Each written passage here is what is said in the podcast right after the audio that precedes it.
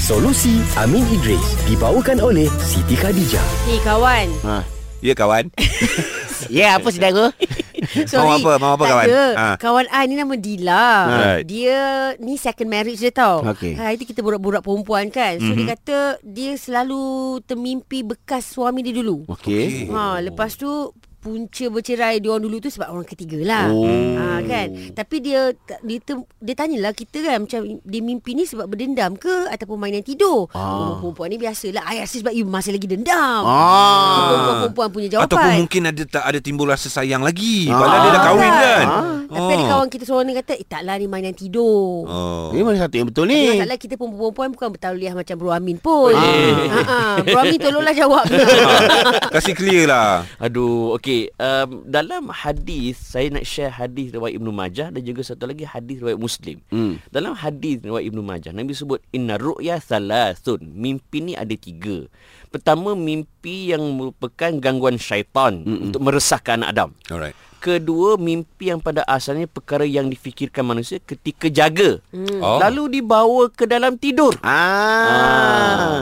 Dan mimpi yang merupakan satu bahagian daripada 46 bahagian kenabian. Ini mimpi para nabi. Oh. Okey, mimpi para nabi ni hanyalah untuk nabi sahaja. Hmm. Alright. Jangan pula kita kata ini mimpi yang benar ni. Oh. Maka Oh. kita kajian, kita jadikan hujah agama tak boleh Hmm. sebab kita bukan nabi. Betul, faham. Yang ketiga ni hanya untuk khususiat pada nabi, para nabi, para rasul. Hmm. Okey, yang mana boleh sabit kita yang pertama dan kedua. Mm-mm. Pertama gangguan setan Hmm. Kedua benda yang kita terbawa-bawa dalam emosi Kita pun terbawa dalam tidur Kita termimpi Ah. Okey, itu hadis riwayat Ibnu Majah. Dalam hadis riwayat Muslim lagi menarik. Okey Dia lebih kurang macam tadi juga mimpi setan, mm. lepas tu dibawa daripada jaga ke tidur, mm-hmm. kemudian mimpi pada nabi. Mm-hmm. Nabi se- dalam hadis yang riwayat Muslim Nabi sebut, kalaulah mimpi tu mimpi buruk, kan Nabi ajar kita bangun solat sunat dua rakaat. Okey. Ha, supaya kita minta jauh daripada benda buruk tersebut dan even dalam hadis tu kata lagi, kalaulah mimpi tu mimpi buruk jangan cerita ke orang. Oh. Walaupun orang yang terdekat. Okey, kalau mimpi yang baik kita pada orang terdekat.